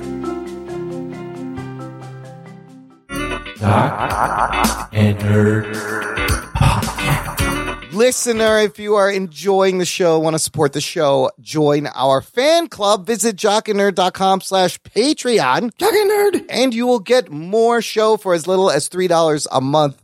Everyone gets access to a bonus RSS feed with bonus content. The shows come out early. There is a legit sports show called Jock Talk. Uh, uh, this week I'm doing continuing my WandaVision episode reactions. Anthony, you had a new Jock Talk, first post Super Bowl Jock Talk. Yeah, post Super Bowl Jock Talk, probably the last one for a little bit. So me and Chaz get down, and then a couple more Oscar movie Yes. type reviews, Pieces of a Woman, Very nice. and uh, Judas and the Black Messiah, which just came out Yeah, this past weekend. HBO Max. Both. Uh, I love Vanessa Kirby. Uh, She's very good. She's and and she's good in like action movies. Like she was in uh, the Hobbs and Shaw, and I've seen her in. I think the uh, uh the what is those Mission Impossible? She was in the Mission Impossible. Oh yeah, I think so. I was like, That seems like too much of a depressing of a movie to watch. It does seem a Very little depressing. Does seem a little depressing, but, but I was thought Very depressing. Vanessa Kirby was badass, and I was like, oh shit, she's in this. And then Judas and the Black Messiah, we'll discuss a little bit later in uh, what are we watching because I did watch that. It's fucking amazing. Get all that stuff, listener, at our uh, Patreon, jockandnerd.com slash Patreon. Sign up to the fan club today. Let's get to this week's WandaVision episode. We are up to episode six. Here is your spoiler alert. Before we get started, does anyone want to get out? Prepare to be spoiled! This one is called. You like that? I laugh at her. At her what do you call? What do you call those tags? Yeah, they're little drops, little bumpers, stingers, yeah. little I still laugh at them. They're they're still they're still funny. That's why they're there. They're all really old. Uh, this episode called All New Halloween Spooktacular. We are back with another decade of sitcoms The plot, this the title cell says it all. It's Halloween. Uh, Pietro is a cast member. The twins get powers. Vision gets out of the bubble. We get more reveals and way more fucking questions. Uh, let's start with the sitcom influence. They are cutting back and forth between outside the bubble, inside the bubble. Anthony, we've finally gotten to the 2000s with this sitcom influence. Did you recognize this off the bat?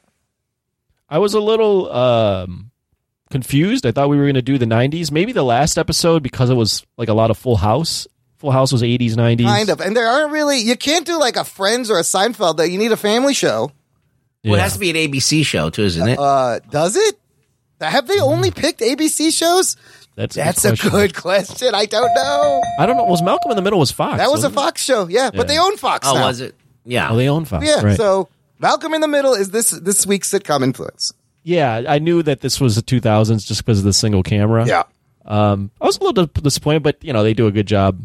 Um, spoofing Malcolm in the Middle. Oh my so- god, the opening credits dead on with the DV cam, uh, the theme song, the, and then they do the cutaway gags, the breaking the fourth wall, just like Frankie Muniz did. The the song, remember the Malcolm in the Middle song? They might be giants. You're not the boss of me now. Great fucking song. Uh, and this song sounds a lot like it.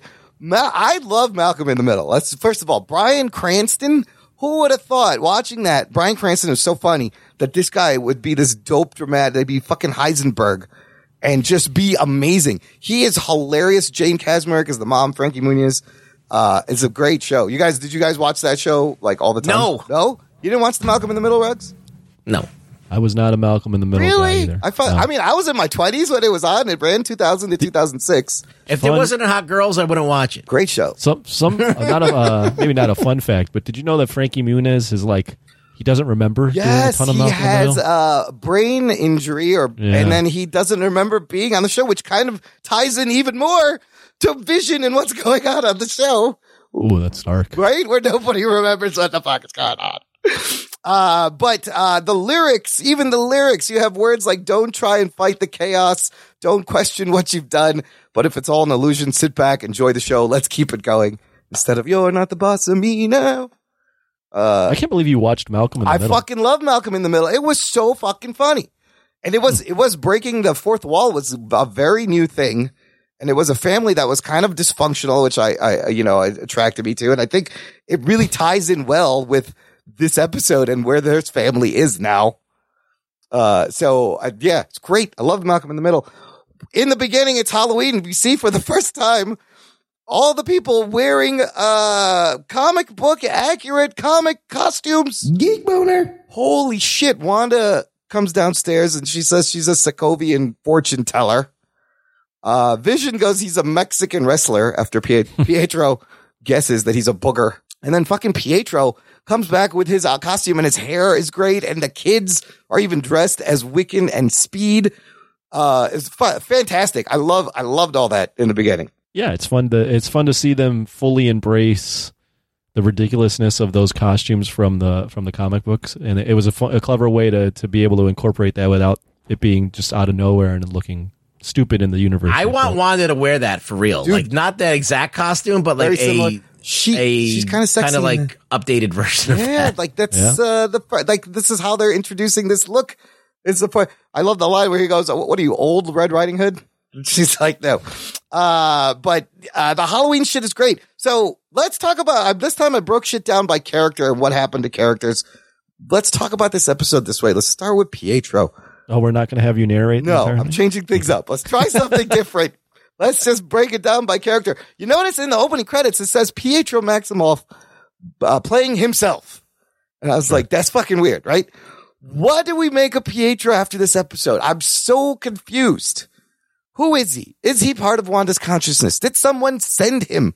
Is he Mephisto himself? it's it's I don't know. I mean, he he has the personality of the fox Pietro, But he but remembers he has dying. all the memories, Yes. yeah, of of Aaron, Aaron Taylor Johnson. yeah, what So the fuck? I don't know if he is the fox character. but his memories aren't exactly uh, uh, there. It's like somebody told him bits, and he's he doesn't know the details. Somewhat, Yeah, it's still a mystery. right? Well, mm, it's just weird. You have to kind of equate these things that are happening. She's created people like her kids. Right. All right, out of nothing. Right. And are they real or are they just a, a figment? We don't know that yet. Yeah. So we don't know if he is a figment or real yet. So for at this point in time, I'm just going, okay, this is just an invention of her of this fake world. She's making a fake world. She's changing it, changing the times, changing the look of everything, and she's puppeteering things and whatever. So this is all her. She sees So him I- as a corpse. Is she I puppeteering his dead body like the Vision? No, her her view of it. I think that's just her view It's of her it. That's just subconscious con- fi- freaking Yeah. out. Yes, it's like that. It's kind of her subconscious coming out and kind of letting her know that she's not in a reality. This reality is is um. But she seems to know, when she leaves the barrier to go and rescue Vision or whatever. Um, or when she came out of the thing with the um with the the the drone, drone, that it's yeah. it's all fake. You know, she knows it's fake. So it's like it's kind of a weird thing. She's to see like how these these inventions of her mind and how far they go. I don't really know if they're at this point real or other people. I don't know. He says and does a lot of interesting things. First of all, he's dropping a lot of devil references. He goes, Unleash Hell, Demon Spawn, and which the kids were in the comics, the one version, they were Demon Spawn. He goes, Isn't Westview charming as hell? So I don't know if they're doing this on purpose. I love when Wanda's testing. Of course, they're doing it. on Right, as as to try to throw you off. I love when Wanda is like testing him on things, and he's like, she's like, "Where's your exit?" He goes, "Where's your exit?" I was like, "It's a good point. That's a good point." But he says things like, "Look, this is what you wanted, right? Come to town unexpectedly, create tension with the brother-in-law, stir up trouble with the Rugrats, and ultimately give you grief." I mean, that's what you wanted, isn't it? So it- is he implying that she is pulling this, or it also felt like someone because when he starts asking, where where where were you hiding all the children? Were they just sleeping? I feel like somebody, like maybe Doctor Strange, has sent him in looking like that to get some fucking answers. You know, I think I think there's a I thought I saw a theory online with Screen Crush, which I think could be possible. Is there's different aspects to her. There's her personality. Uh-huh. There's like good Wanda Uh-huh. and bad Wanda, Uh-huh.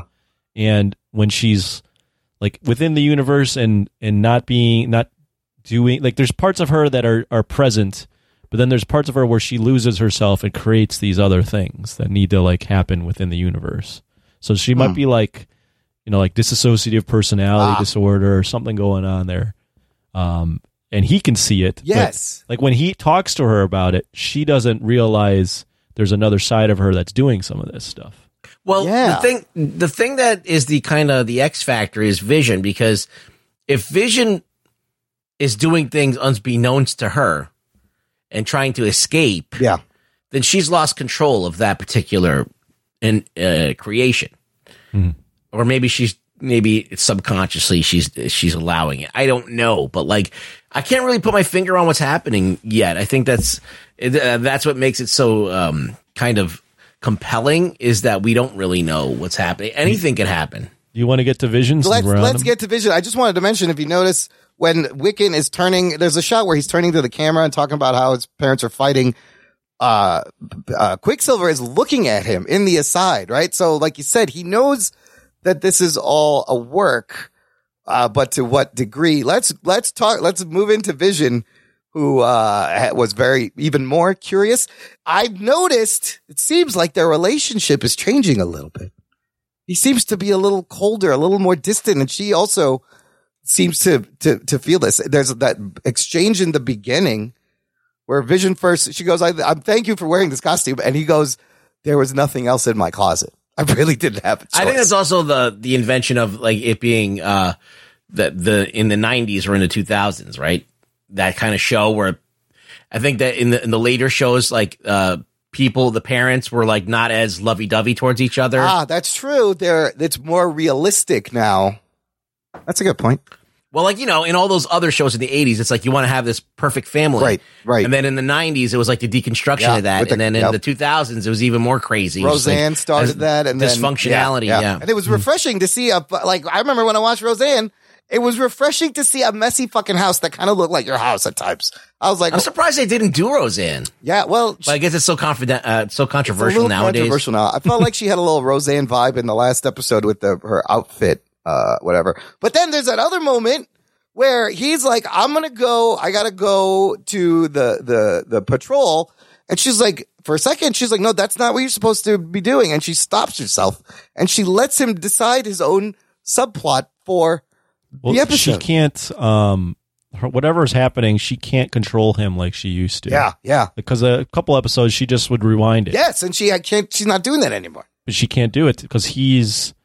I think he's more. You know, I think it's because as you get more aware of yes. the the universe Yeah. or the the place, the hex.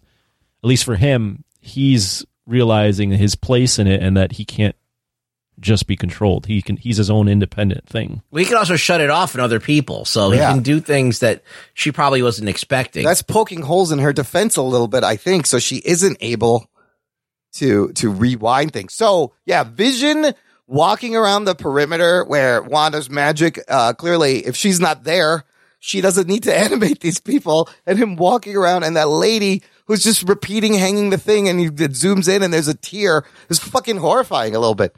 All that shit was so creepy. No, they're doing a good job of uh, incorporating some creepy vibes within this show, um, and explaining it with the with the the sitcom and her the it being a perimeter, so she can't control as much of this on the edges. It doesn't matter on the edges. No, really. no, it doesn't because she's not there. The action isn't there. And then uh, talking about perimeter, Vision makes it out of the fucking bubble. Oh, shit. Very painfully starts to disintegrate. And Yes, now we know he he doesn't exist. He can't live outside the bubble. I was right. Remember, I was like, I don't think, I think she's there for a reason. However, the mind stone is there in his head outside the bubble. It's, is that, that's real. It's there in his Uh, fucking head. know. I was cra- it was crazy. So what about her? What about him and the the uh, Agnes? Agnes, we can go into Agnes where, first of all, she's wearing a goddamn witch costume. I think this is probably our most obvious, obvious clue that she's Agatha Harkness, the Salem witch trial witch. She's in a fucking witch costume and her cackle, very witch like. Uh, but what'd you guys make of when he snaps her out and she red says, herring. Red herring. so, I so she says you're an Avenger. He doesn't know what that is, and then she says you're dead, and she starts laughing. Is she playing Vision here, or is she a victim also, or is it a little bit half and half? She might be because uh, it seemed like she was aware of the fact, like her, her prior episode she was aware that she was in the simulation and she could she could kind of get out of it. Like she Yeah. could be like, oh, you know, should we run Let's reset. back? Yeah, let's take it right. from the But now, but in in this one, she's playing it off like she's one of those people on the edges where she like couldn't figure out why she was there, and I just don't think her character is that is she she's a little bit more vital. She can she can. She wouldn't just drive out to the edge like that. Like she was trying to. Why was she trying to leave? So she, you think she's playing him on purpose Mm, I think so. to thro- to throw a Vision off because she goes, no one leaves, and this time she names names. Unlike Norm, she goes, no one leaves. Wanda won't even let us think about it. However, Oh, shit. that fucking doctor was thinking about going to Bermuda, but that was earlier. So maybe she's tightening I think she's just trying to get Vision to she's throwing him off the become- scent. well, trying to get Vision a little bit more activated because now this makes him want to leave. She's trying to get Vision to realize shit. Yeah, Yeah, that was crazy. she's trying to get move that that chess piece. She's just trying to get him to do something to activate him to kind of do something because he's kind of like try, trying to figure stuff out, and then immediately he goes outside the bubble Yeah. right after that. Yeah. And he uh starts to die, and then Wanda just freaks out and expands the bubble. And I just thought turning that into the circus was so fucking perfect. What the helicopter turns into a hot air balloon, and they're like clowns, and I was like, "That's fucking great." And So, so what do we think about uh, Sword now? They, Okay, they, let's they talk look, about they're Sword. monitoring this. Uh, I think it sounds like they're monitoring Vision. They want their weapon back. Geek boner. Do you think this could be Ultron trying to reform himself? that's also possible. Oh, shit. I don't see why not. We find out Hayward is not only monitoring the vibranium decay, he's tracking Vision and not Wanda. He also That's what he cares about. Yeah, he doesn't care about Wanda. He wants to take her out. He had that's an amazing exchange he has, biting exchange, the insults between him and Monica, where They're, they're almost like telegraphing it too much. A little he's just bit. a villain. No, I don't- Because so- he, he says some, he says a, such a, a terrible thing to. to yes, Monica she's like, it's a good thing you weren't here when your mom died. You can't stop. I think he's not a villain. I think he's bitter because of that line where he's like, you don't know how hard it was during those five years. He's Right. bitter that all the, the capes left and left him in shit. right. So that may be where this is coming from. Uh, he also has Monica's blood work. We find out she's been through twice and she's already been changing on a molecular level. Is this the birth of mutants? Is this photon? Is everyone else changing or just is people who blipped and came back? Does it affect them? I think Now- I think they made an emphasis though that she's come through twice. You have to go through the barrier. yeah, you have to go through twice because she's gone through twice. It's changing her, Yeah. whereas everyone else has gone through just once. So when she expands the barrier at the end of the sh- end of the show and absorbs everybody Well, in not Darcy gets sucked in. Uh, Hayward is still racing away, and Jimmy and Monica did not. We didn't see them get caught in it. They were far enough, and she started accelerating. So we don't know if they're getting sucked in, but they probably will. I don't know how long, how big she's expanding this fucking thing. Well enough to absorb, you know, a lot of sword, so that basically fucks up their whole uh, The whole base operation. is gone, and then Yeah. uh, you notice when they bring that drone in, it still has magic around it, and it has a Stark Industries fucking logo on it with the '80s drone. I don't know if that how that ties in to anything. because it's you know it would be Stark technology from be, the yeah. eighties. Uh, Hayward also boots, uh, he's a dick and boots Dar- uh, Darcy, Jimmy, and Monica from the base, but surprisingly, Jimmy Woo is pretty badass. Oh, I did not see that coming from Randall Park. His turnaround and I, I had one uh, one Not gripe with that. Yes. not Jimmy Woo. yeah.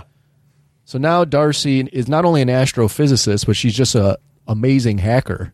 I didn't know those two skills just Oh, coincided You have to with one. be, yeah, she did hack into She, his she's like firewall. your ca- classic sci- Marvel scientist that can do everything. That's a good They're point. Not not ah, specialized at Yeah. all. Just has a working knowledge of everything. Just is let me hard. take this laptop Yeah. and just let me do everything. I with used it. I used to be an IT engineer in my pre. She worked in IT at some point. I don't know. Yeah, how does she know how to hack these fucking firewalls? How does she know how to hack swords? There's fire? still one more thing. There's a big reveal. She's like, "There's one more thing uh, that he's hiding." But uh, Yeah. and then, but I love oh, because it's a ca- the cataract. oh Project Cataract is the project that he's that's tracking vision. So cataract vision, cataracts Cloud- obscure cloud your vision, vision, cloud your yeah. vision. Kind of clever. It obscures your vision. Yeah. Darcy had some great lines though. I love when she was like, "There's the murderer who almost got murdered by his murder squad," and then when they fight, she's like, "Why didn't anybody tell me the plan?" Uh, she's always makes me laugh. Uh, let's see. We talked about Vision, Agnes. Uh, this may be. Oh, Do we have any idea? Where do you want? Where are you going? I was just saying Herb was also acting weird. Herb seems to be in the same situation as Agnes. Like he knows what's going on, but he's also being controlled. And he's like, "Do you want anything changed, Wanda? Well, Is everything okay?" everyone within the the simulation, I guess I'll call it the hex, is now openly admitting that they're in the hex, and um, Quicksilver and Wanda, and even Vision, are open about their powers. Yeah, they're whereas just- before yeah. they were just. They're just using their hiding it. powers everywhere, and she is But I, what I was going to ask is, Yeah. who do we think the engineer is? Oh, keep hinting she's going to meet the guy finally, and I Big boomer. don't know. That, I mean, they're not going to introduce someone as huge as Reed, Reed Richards in the. Could they? I saw I saw a headline on YouTube where it was the engineer is Hank, or is it Hank Richards? Hank, Hank. uh, Hank, uh, the Beast. Oh, uh, Hank. Uh, what's his full name? Yes, uh, the Beast would also work out. Hank. What's his fucking name? Be- Hank something. Hank right? McCoy. Hank McCoy. McCoy. yeah. Hank McCoy Beast. Now, is it going to be Kelsey Grammer? Is it going to be the other dude from the Fox thing? Is it going to be a recast person? That would be, eh, they're either introducing mutants or Fantastic Four on the show. I don't know fucking which. One of these. Another smart, someone that's smart, right? Because engineer for Marvel, anyone that's just an engineer or scientist is just uber smart. yeah, there's a lot of them. Aerospace engineer. And he does, he worked on uh, the Blackbird and shit, and he knows how to build ships. That would be a good Amadeus one. Cho. Uh, oh, Amadeus Cho, the, the Hulk, the new Hulk. No, the, well, the, Oh, the that little would be kid. good. Oh, Yeah. right. Oh, yeah. He's like a little Korean kid. Yeah. Yeah. I mean, he becomes a he Hulk, becomes but the Hulk, Korean Hulk. I don't think I don't think that would get people as excited though. Beast would be something. But we know that this isn't the X, the Fox Quicksilver mutant. We don't know Quicksilver. that for well, we don't know that for sure. It's cloudy. I still think someone has sent him in. It's like a cataract. It's a little bit. It's a little bit occluded. Uh, let's talk about the kids. They're still ten years old, and with uh, Uncle Pietro's help, they do develop their powers. Speed and Wiccan wearing their fucking costumes.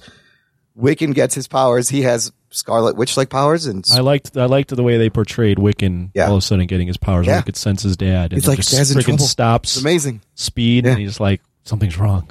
That's so good. And I think the commercial, I don't know if the commercial ties into the kids. Let's talk about the commercial because this was a fucking dark commercial, but perfectly executed stop motion claymation from like the late nineties, uh, Saturday morning cartoons. It reminded me of like Go-Gurts. Remember Go-Gurt? Yeah. This is, commercial features a little boy. Celebrity death match type. Celebrity death match. It's a little boy in a red shirt on a desert island who's stranded and dying, and a shark comes up, and the kid's like, "I'm hungry," and the shark's like, "I used to be hungry." Now I snack on Yo Magic. Oh, shit. It's called Yo Magic. And he gives it to the kid, and the kid dies trying to open the fucking yogurt. Oh, shit. Oh my God. As time passes by real quick, just like it's doing in the show, he becomes a skeleton. And then the tagline is, uh, Yo Magic, uh, the snack for survivors. Uh, what the fuck? And is this an allusion to the soul stone? No, I think it's because you know what they said, but the kids, uh, where the kids been sleeping this whole time. How are they being fed? And is is it? It's through her magic. Her magic is on what's her kid. magic. Yes. So It also could be like a deal with the devil, a Faustian deal where the shark who, who could re- represent somebody is giving you this thing you can't open and you die opening it. Uh, the red reminded me of like, uh, the skull reminded me of the, the, the red skull and the soul stone. And I think all of these relate to a thing. And there's one more. What's, what's left? Power Stone? I think Power Stone's left. What do you think I of that know. Are, commercial? are they? Are, I don't know if they're going the uh, the Stones. I don't know. I feel like it's they they kind of relate. Like the uh, Hydra soap will look a lot like the Tesseract. It was blue, square. I don't know. Anthony, what'd you think of this fucking dark commercial? I, you know, I mean, it was it was fine. I, I don't get it the into as is into the commercials I as the you commercials. you do. I, I think they're clever. Yeah. Um, but for me, reading reading between the lines on the commercials, I'll let other people do. It's it's it's it's and it didn't have the same two people, but they do mention their parents in the conversation, uh, and stuff. So, and then the flashback he has was also weird, where he gets a fish and it looks like he's dressed as Nick Fury. It's odd. I don't know. It's odd. It's very odd. A couple other Easter eggs when uh, in the beginning when Vision speaks Spanish and it turns on Wanda. That's just something they used to do in the Addams family all the time. Morticia and Gomez. Gomez would speak French and Morticia would get all hot and bothered. So I like that little that little nod. The when they're in front of the movie theaters, you guys notice the movies that were playing. The Incredibles, Parent Trap and The Parent Incredibles. Trap, Yeah. Yeah. Incredibles came out 2004, of course, a movie about a superhero family with a speedster kid. And then the Parent Trap. This is like the 1998 version with the Lindsay Lohans. Uh, you got twins switching to trick their parents, but also the words trap is there. And both are Disney properties now. And both plots Right. kind of mirror what's going on in the show. It's kind of fun.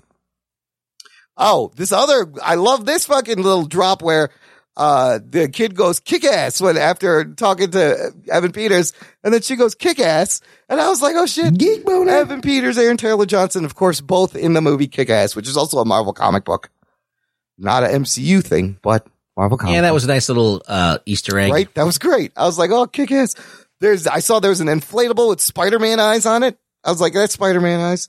Uh, the word, the word nightmare is, Man, you really get into I love like, all these. all the little dude, details. that's, it's, that all means something. And I think though, there's way more that people have found that I didn't even put in because I honestly think some of the things are just little, they're accidents. Like they're not meant to be, but I don't, I don't think they're accidents, Imran. I think what they are is they're they're little They're fun things, but I don't things on think every little thing Yeah, means yeah, something. yeah, I think some a lot of the things are just they're having fun. like the for the fact that the, they say the word nightmare several times this episode, and that's another villain that's been speculated as a Mephisto as a nightmare. What, what they're doing is they're. I mean, I, there's definitely like a lot of things they're hinting at, and there's a mystery here.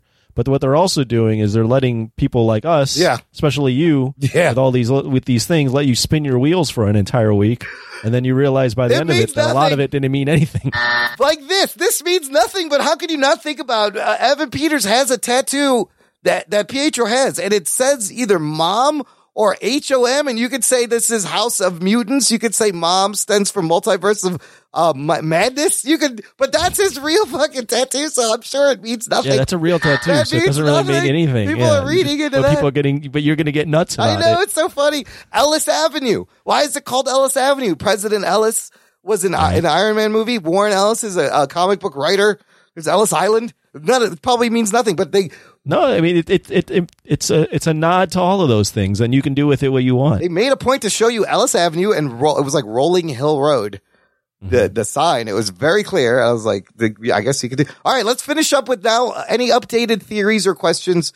Overall, what do you think is going on? Are the Kree or Skrull in, involved in this at all? No. Okay, okay, we're gonna. I've heard some not- I've heard some Kree stuff, but I just don't, I haven't made the connection to the Kree Hayward, the maybe Skrull. Hayward is a Skrull. I don't know. I mean, look, there's Skrulls involved, I think, because just in the nature of that Skrulls are everywhere on Earth, as we've seen. Um, Nick Fury's a Skrull, all that stuff. So it's possible, but I don't think that they're driving the plot. So that's number one. Uh, Mephisto and Nightmare. Yeah. That's another thing. I really don't know if that's even a thing. Uh, I don't even know if Agatha, A- Agatha Harkness is a really a thing Really, there's a lot of clues that point because to that. like I, I don't really because I don't really understand how Scarlet Witch. Uh, this is how I'm reading it. Scarlet Witch sees that Vision is being used as a weapon or being reformed or being gleaned for technology Right. to make a weapon. Right. And that's clearly what the guy at Sword wants to do.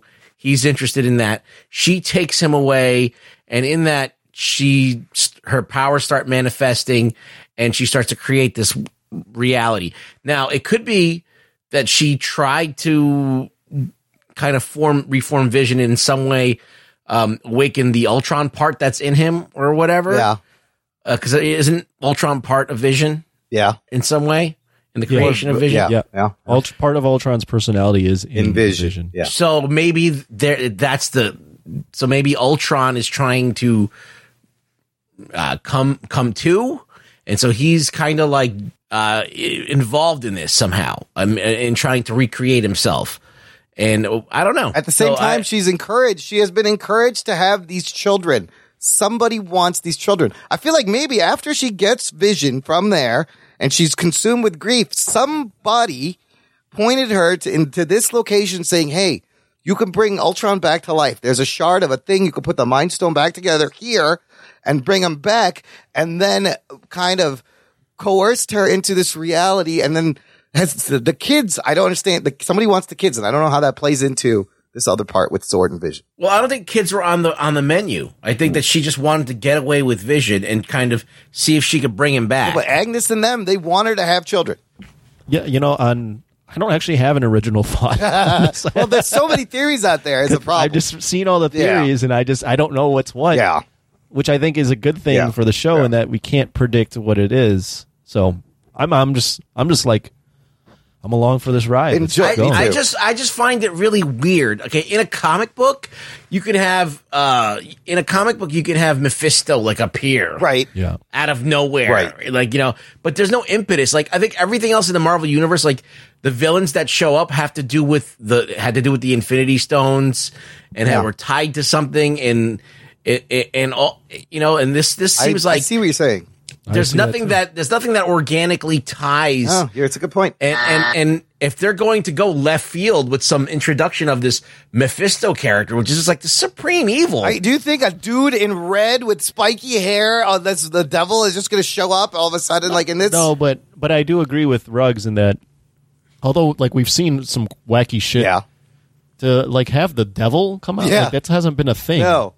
At all. No, there's been we haven't even even gotten close to have- like uh, the devil. Right. We have magic. We have science. We have uh, like Asgard. We have, We have a lot of aliens. aliens. We have so maybe it's there's a lot of aliens, so like this whole Agatha Harkness that that ties to Mephisto, but it's And I magic don't- also with witchcraft. Yeah, but I don't think that that's really a thing either. There's Doctor Strange. Yes. his, his kind of stuff. I think he's involved in this. I still think he's. So there's that. I just don't think you can just like just throw these char- these major characters like just appearing with like even like uh, Hela. Right. Like right, that was right. tied into Thor. Yeah. It was tied into directly Yes, into Thor. It worked. Yeah. So, um, all of that stuff usually related. is Yeah, it was his sister. So that something I don't think Marvel's just gonna pull like Nightmare or fucking Mephisto into this. I, that's a just don't. Yeah. I mean, maybe the cameo at the end is is Benedict Cumberbatch. Maybe it's Doctor Strange is the big reveal. I don't. Maybe they really are just going to go the route where she's kind of an evil. Like she has like a gray side to her, where she has a like a, a personality, a part of her personality Yeah. that needs to be put in check. Like kind of like the Phoenix, Right. So Like subconsciously, kind of what they were doing with Yeah. X Men with the Oh, with the, the Phoenix. So she has been doing this the whole time, but she doesn't even know because it's a separate compartmentalized part of her. because her grief is so strong Yeah. and she doesn't Yeah. know how to handle it that her other and she can't handle it or she hasn't come to terms with it as a, as Wanda Right. so another side of her is coming turn coming to terms with it in its own way its own way. and it's not coming to terms with it it's creating this thing I mean, look, her background is so fucked up. Like she's her parents are killed. Yeah. She's fucking uh, experimented on. Then uh, she kills a bunch of people and inadvertently. Her brother dies Yeah. in Sokovia. Um, then she finally fucking finds somebody that she loves that, and it's not even human. And then, so yeah, fucked and then up. he dies twice. And then he, and and I think that you're like, oh, I'm gonna fucking love a robot. He can't die, and then he fucking dies. So it's like, Dude, Dies twice that line was fucked Yeah. up too, and he's like, that's, "Hey, you, that's not like your dead husband can die twice." And then she fucking zaps him. Like, what are you saying? I was like, "Oh shit, that's uh, Right. he knows." So I, I liked the ending I liked that she it she's losing control Yeah. and she's expanding this universe like there's um she could be I th- I like the the potential for the character being not necessarily redeemed, like sort of a fringe. Yeah. Like we like Wanda's like like Wanda's like a nuke. Like we got to be able to we got to make sure whoever is pushing the button knows what they're fucking I- doing. with yeah, and I Wanda. feel like her, like Vision, like Vision and her are going to be on opposite sides, and there's going to be different people on each of their sides as she tries to defend her reality, and Vision tries to take it down or snap her out of it. Now this is where this is where I think they could put Mephisto in. All right. So she's doing this thing where she's creating her own reality, her pocket reality, and she's pushing it out. She's pushing it out. She's expanding it. Whatever. Push. She's losing control over it. She's losing control over what's in the She's reality. She's trying to get her control back by doing this too. and all of a sudden, uh, you know, people's molecules are changing. This and that's happening. Making mutants. I, I, Doctor Strange's going to have to come in He has to. And we're not it's not going to be resolved he's going to come at the very end he's like okay now we need to fucking fix this and that's going to lead right into multiverse I like it. Geek boner. so I like it. i don't think it's going to be resolved i don't think i think we're just No. going to find out what's happening I, I wanted I wanted to say before we wrap up Yeah. on this that uh, Elizabeth Olsen's really good in this, but I actually think Paul Bettany's acting has been superb. He's like the perfect guy to play Vision. Like he just he's so He- well, perfect. he's great as Vision, but I like his. I like the way he's playing. You know, he can he's playing. He can do the the the nods to like the fifties, sixties, seventies, eighties characters, but then he's also playing this guy that doesn't know who he is, why he's there, what's going on. So I like the the way he's kind of discovering things, and he still has the personality of Vision, but doesn't have the history. It's a very, I think it's a very nuanced. They're, they're both so good in this show, and we it's so great to see so much more nuance from them. I will say two things to wrap this up. I first of all, I fucking love this show. I fucking loved it. and I'm, I wish it would just go on forever. I'm gonna be sad when it ends. Uh, but then the other thing is, uh, this episode, it's weird because really not much happened, but uh, we got a lot of reveals. But like as far as movement, i heard that the next episodes are going to be longer oh well, well, let's get into that as we get into news from the nation. It's time for news from the nation. It's time for news from the nation.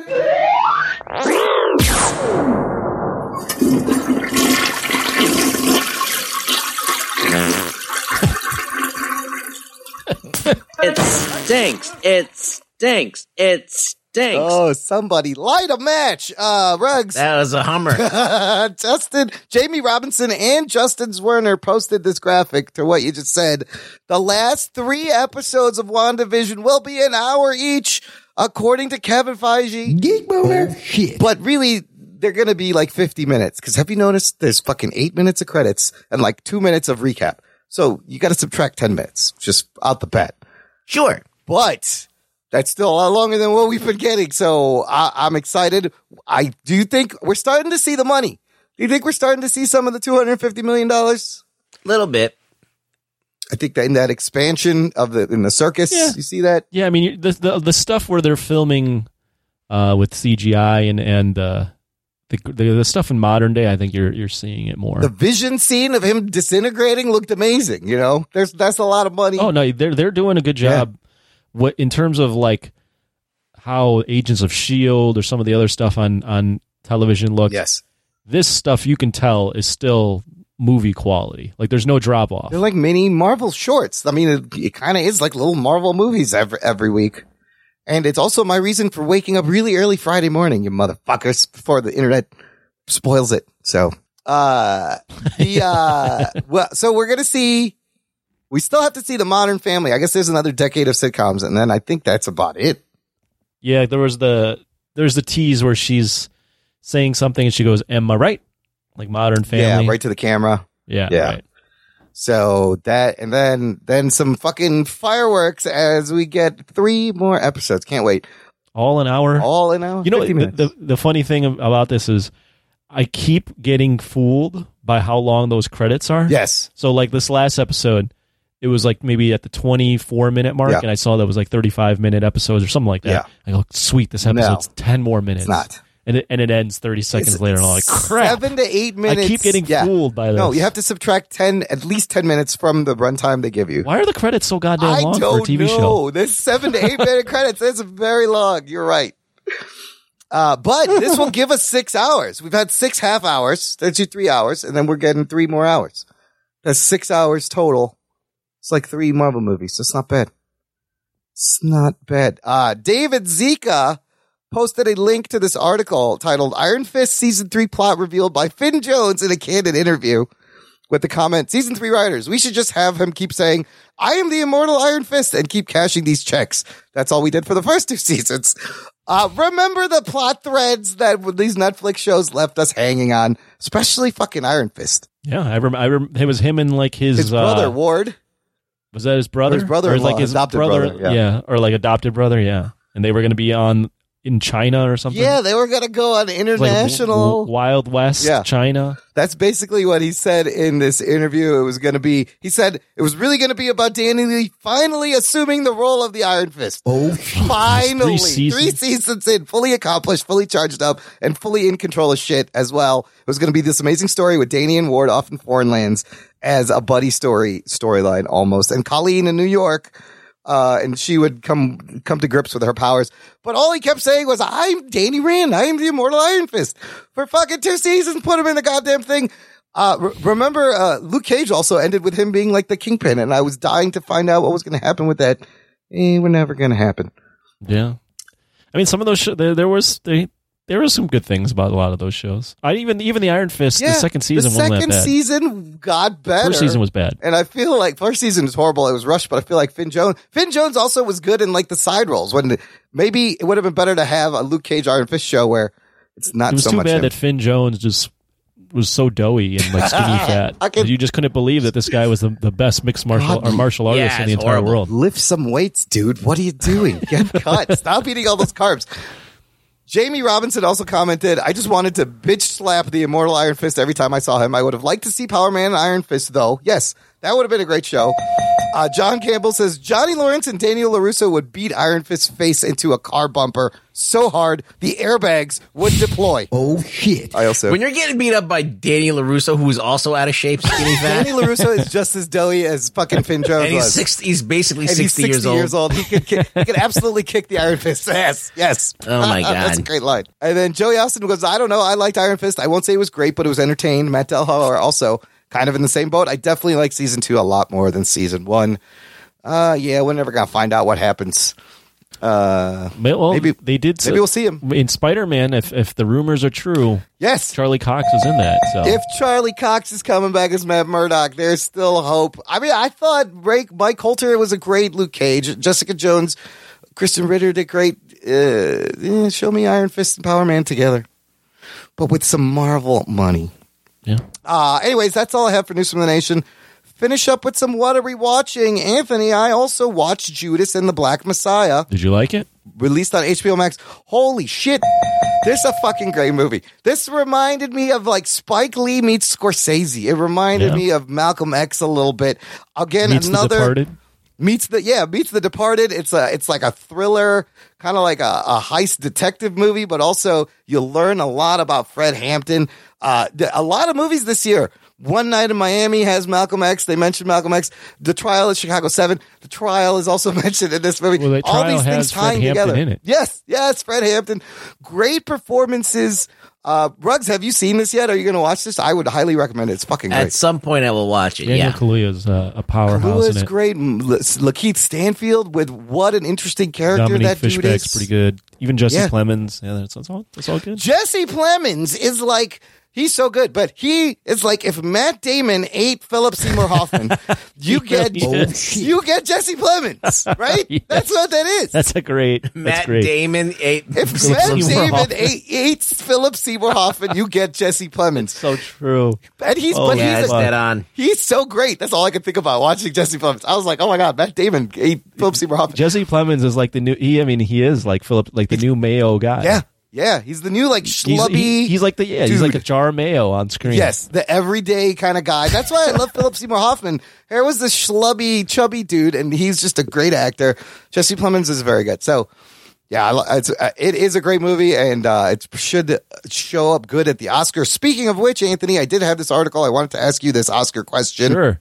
There are things Uh, I'm watching, by the way, so I can comment. Okay, we we will get into that. Or you want to do that first? But I have an Oscar question. I, I'll just say real quick uh, two things that I'll have Corona binge reports out Yeah. for. Um, watched MLK FBI. It's a documentary Oh.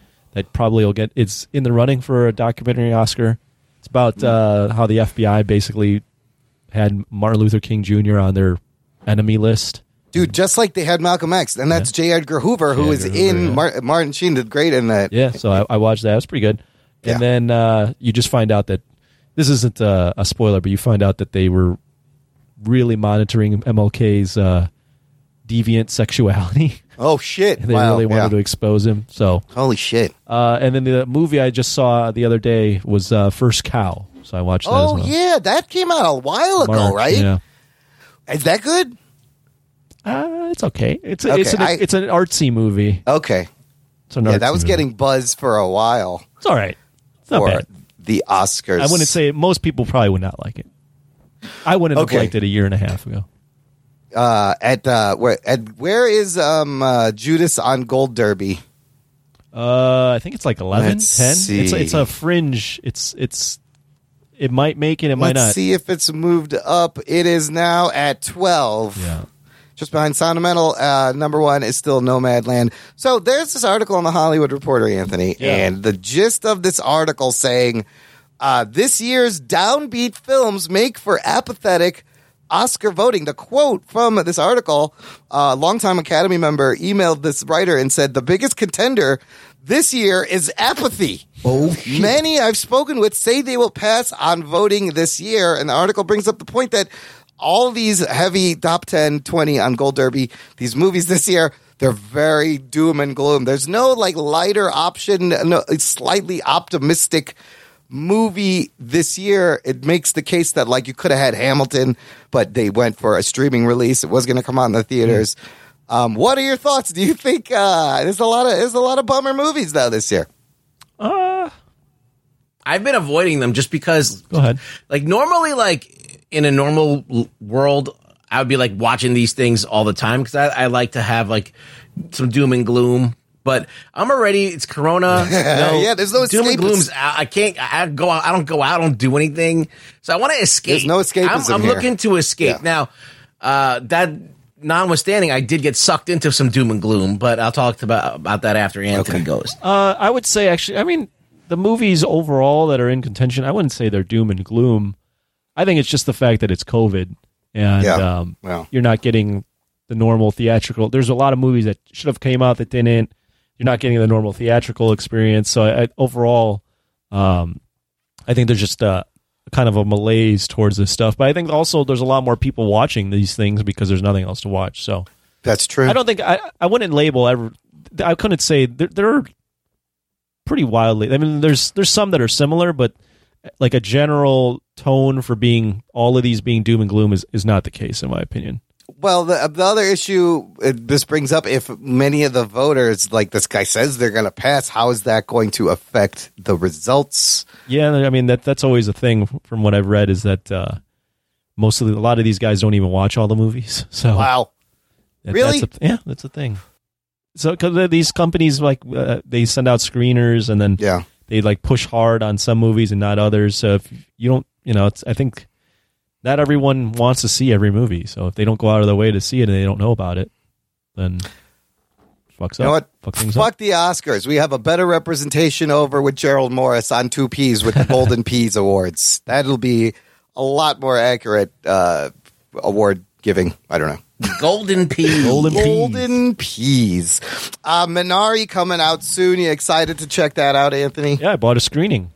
It Yeah, came this out is- this. It came out this weekend, but uh, they're doing uh, only in theater and virtual screenings. It's very interesting. It's A24, right? Is the company. And if you go to their website, you can, uh, it's all, it's like every day at 6 p.m., but a lot of them are sold out. And then it will be on VOD, I guess, later. Yeah, After I this. think like yeah. after that they'll do VOD. But I, I got in on a screening, so I'll be Nice. watching that. Oh man, I can't. I really want to see that one, but even more than Nomadland, which seems like it'll be good, but maybe a little slow and boring. Nomadland, from what I gather, is going to be a very artsy movie. All the critics Ah. will love it. I don't. We'll see if the fans like it. It's got real nomads in it, apparently. Yeah, Actual real nomads. Yes, Real nomad. Actual nomad. Sure. Sure. Why not? What? Uh, Rugs, what have you been watching? Well, uh, I fin- finally finished Kingdom. I watched three seasons of it. Um, one season was like 20 episodes long, Whoa. so it was almost like watching four seasons of it. Jesus, it. that's like a CW show. Um, it, listen, uh, I think the acting in it is incredible. Really, really good for TV acting. Um, I didn't know what the show was, was going to be worth watching, and there was there is sometimes what they do time jumps where they don't address what happened last season from season to season. Oh. There's ti there's times that they have this thread, and I think that uh, they uh, were abruptly cut off in the f- like after that uh, third season oh. and so they didn't get to end it like they were supposed to end it.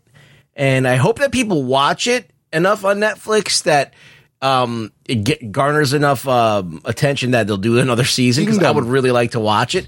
Um, Frank Grillo, a guy that you played fucking Crossbones, is in it. yeah. And he's fucking great as like a macho gym owner who has two sons that he gets into the fight game and he's just an asshole to them. And he's a drunk all the time and he's fucking always on fucking some kind of HGH or whatever. doing his fighting or it's stunt double? Listen, they got. I, this is the thing. All the people that are in the show are not MMA fighters, Oh. But they have fucking cauliflower ear makeup that looks fucking Oh. convincing. Shit. And they fucking these are all like actors from like Friday Night Lights. Like I don't even know like half. And they all fucking convincingly put on this thing. I was convinced that they were fucking legit. I, I thought they were fighters that became actors. I didn't know that they were actors pretending to be fighters. So that's how much like they were cutting weight. They're getting they're dropping weight. They were doing all this Damn. stuff.